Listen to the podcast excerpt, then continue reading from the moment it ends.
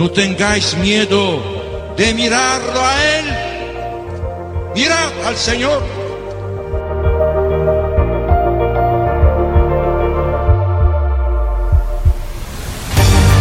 No tengamos miedo a ser santos. Todos estamos llamados a la santidad, que no consiste en hacer cosas extraordinarias, sino en dejar que Dios obre en nuestras vidas con su Espíritu.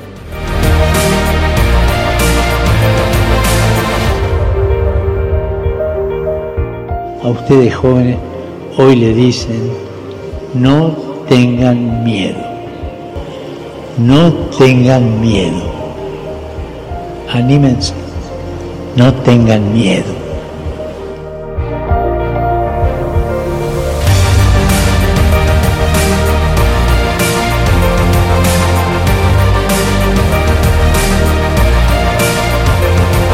Santos ao pé da porta. A santidade no dia a dia de pessoas como tu.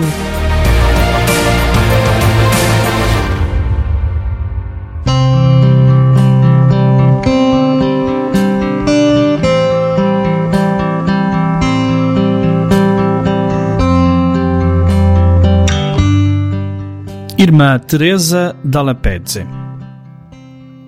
Com coragem e solidariedade. Moçambique. Irmã Teresa da Alepedze, com coragem e solidariedade. Foi baleada três vezes. Uma bala na cabeça, uma no peito e uma terceira na anca direita. A irmã Teresa da Alepedze, missionária comboniana, morreu na hora. No dia 3 de janeiro de 1985, viajava da missão de Carapira para o porto de Nacala, no norte de Moçambique. No cruzamento antes da cidade de Monapo, os rebeldes da Renamo, Movimento Nacional de Resistência Moçambicana, fundado em 1975 como parte de uma reação anticomunista contra a Frelimo, a Frente da Libertação de Moçambique, no poder, atacaram o comboio do exército no qual viajava o carro da irmã Teresa. O carro de Teresa estava a viajar. Teresa consegue sair do carro e esconder-se na erva alta à beira da estrada. A troca de tiros entre os soldados e os rebeldes durou uma hora. Durante um cessar-fogo, a irmã ouviu um soldado que estava por perto chamá-la, dizendo: Mamã, podes dar-me o teu pullover? A minha mulher está à espera de um bebê e está a sentir muito frio. Embora provavelmente surpreendida com o pedido, no momento tão perigoso, irmã Teresa respondeu com um sorriso: Sim, claro.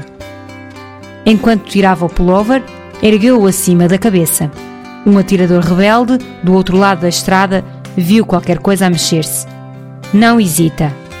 O alvo era muito fácil. Disparou três vezes contra a erva alta.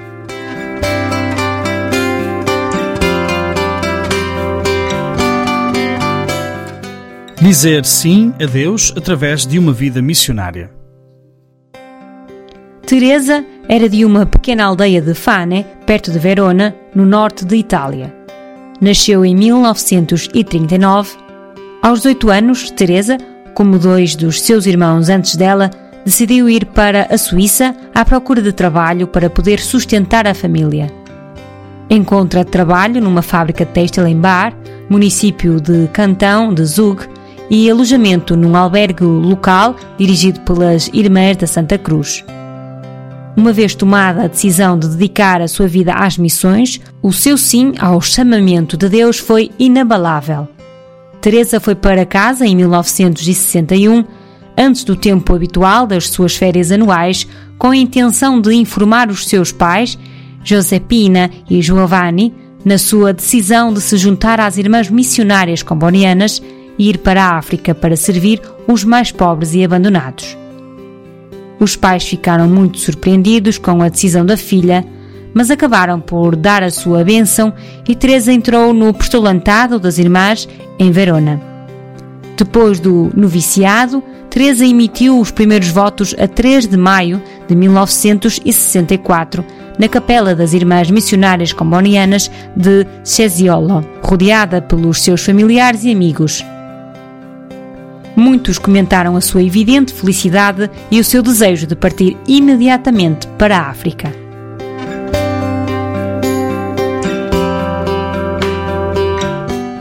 Uma professora dedicada e uma irmã missionária. Depois de se ter formado como professora primária e de ter viajado para Viseu, em Portugal, para aprender a língua, Teresa recebeu a nomeação para as missões das Irmãs Combonianas em Moçambique, no sudeste de África. Numa carta enviada à sua superiora geral, escreve: Antes de deixar a casa-mãe, quero exprimir-lhe a minha sincera gratidão por ter escolhido enviar-me primeiro para Viseu e depois para Moçambique. E numa carta de julho de 1968, dirigida à sua família, escreve: Cheguei finalmente à terra dos meus sonhos. Teresa é destinada à comunidade de Nétia, no norte do país, onde o seu campo de trabalho é a educação. Primeiro como professora e depois como diretora da escola primária da missão. Tinha sempre tempo para ouvir os seus alunos, os pais e os funcionários e as pessoas que a ela recorriam para pedir ajuda ou conselhos. Quando não estava na escola, gostava de ir às capelas mais afastadas da missão e rezar com a população local. E sofreu muito quando o trabalho apostólico dos missionários foi severamente restringido pela administração colonial em Maputo. As autoridades portuguesas acusavam os missionários de tomar o partido da Frelimo na sua luta armada contra o domínio colonial. A Frelimo foi fundada em 1962 para lutar pela independência de Moçambique de Portugal.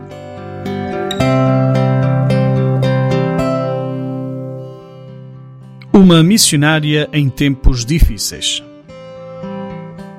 Com a assinatura do Acordo de Lusaka, a 7 de setembro de 1974, o governo português, em Lisboa, previu a entrega total do poder à Frelimo, sem recurso a eleições, e a independência formal de Moçambique foi marcada para 25 de junho de 1974. As pessoas esperavam, naturalmente, que agora pudessem começar a desfrutar da sua recém-adquirida liberdade, viver em paz e reconstruir o seu país após 13 anos de guerra. Infelizmente, não era esse o caso. O novo governo da Frelimo declarou um Estado marxista declaramente ateu, o culto público foi proibido, toda a propriedade privada foi abolida.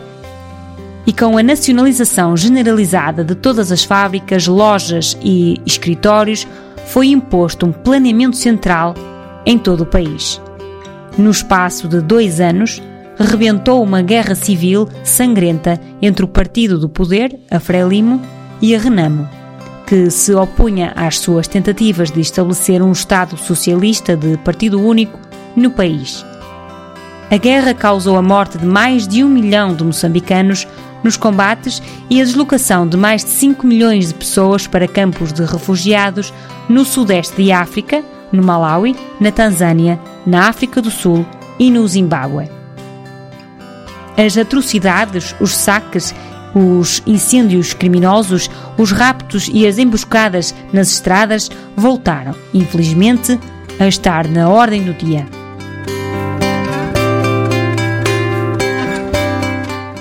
Maior coragem para testemunhar Cristo. Apesar das escolas missionárias terem sido nacionalizadas pelo governo, os missionários foram autorizados a continuar a trabalhar nelas como professores assalariados, mas não lhes foi permitido ensinar ou promover a religião de forma nenhuma. Em 1976, o governo retirou a irmã Teresa do cargo de diretora da Escola da Missão em Nátia, mas manteve-a no quadro de pessoal e nomeou-a para ensinar ciências. Sendo a única professora da escola, foi-lhe também atribuída a responsabilidade de cuidar da saúde dos alunos. Isto permitiu-lhe um contacto direto e próximo com os alunos e os pais. A nova situação política, no entanto, exigia um tempo diferente de presença missionária no país e um grande amor pelo povo, tendo em conta os muitos obstáculos e dificuldades que o governo colocava no caminho dos missionários. Como escreveu a irmã Teresa, No início, foi muito difícil habituarem-se ao novo estilo de vida e muitos não o conseguiram. Era preciso ainda mais coragem para dar testemunho de Cristo. Apesar da propaganda marxista-leninista, o sentido de Deus é agora mais forte e a fé das comunidades cristãs está a aprofundar-se. Os fiéis vêm rezar sozinhos na capela, com medo de serem denunciados às autoridades, e pedem para receber a Eucaristia em segredo. Pronta para o martírio. A irmã Teresa viveu com fé, coragem e solidariedade numa situação de crescente sofrimento, violência e insegurança tinha a firme convicção de que Deus estava presente no meio de todo o caos e que, através desses acontecimentos, como ela escrevia muitas vezes, a África está a escrever a sua história. Não se coibiu de correr o risco de um fim trágico. Estava fortemente determinada a não abandonar o povo agora, quando a necessidade é maior. Seria como traí-lo, como escreveu à superiora provincial depois de ter sido convidada a ir para a Itália para um período de descanso. O fim chegou na estrada de Nacala, através de um ato típico seu de generosidade ao oferecer o seu pullover a alguém que precisava mais do que ela. O corpo da irmã Teresa foi transportado de Monapo para a missão de Carapira.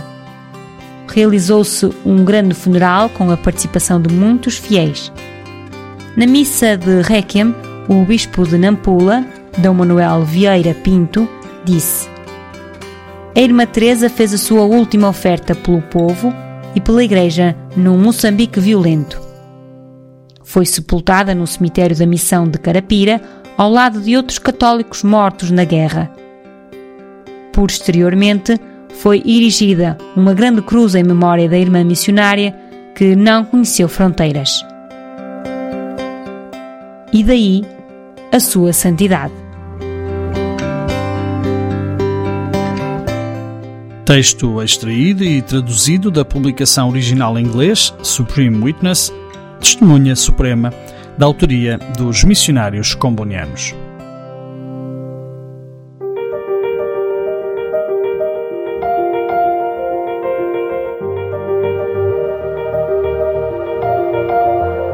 No tengáis miedo de mirarlo a Él.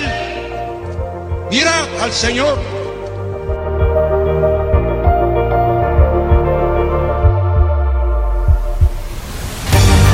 No tengamos miedo a ser santos. Todos estamos llamados a la santidad, que no consiste en hacer cosas extraordinarias, sino en dejar que Dios obre en nuestras vidas con su Espíritu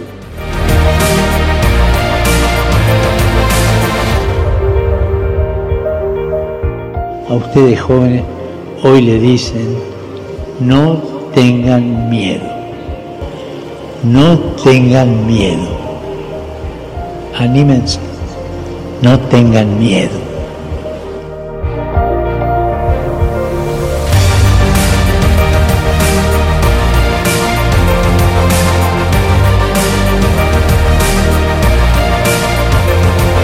Santos ao pé da porta. A santidade no dia a dia de pessoas como tu.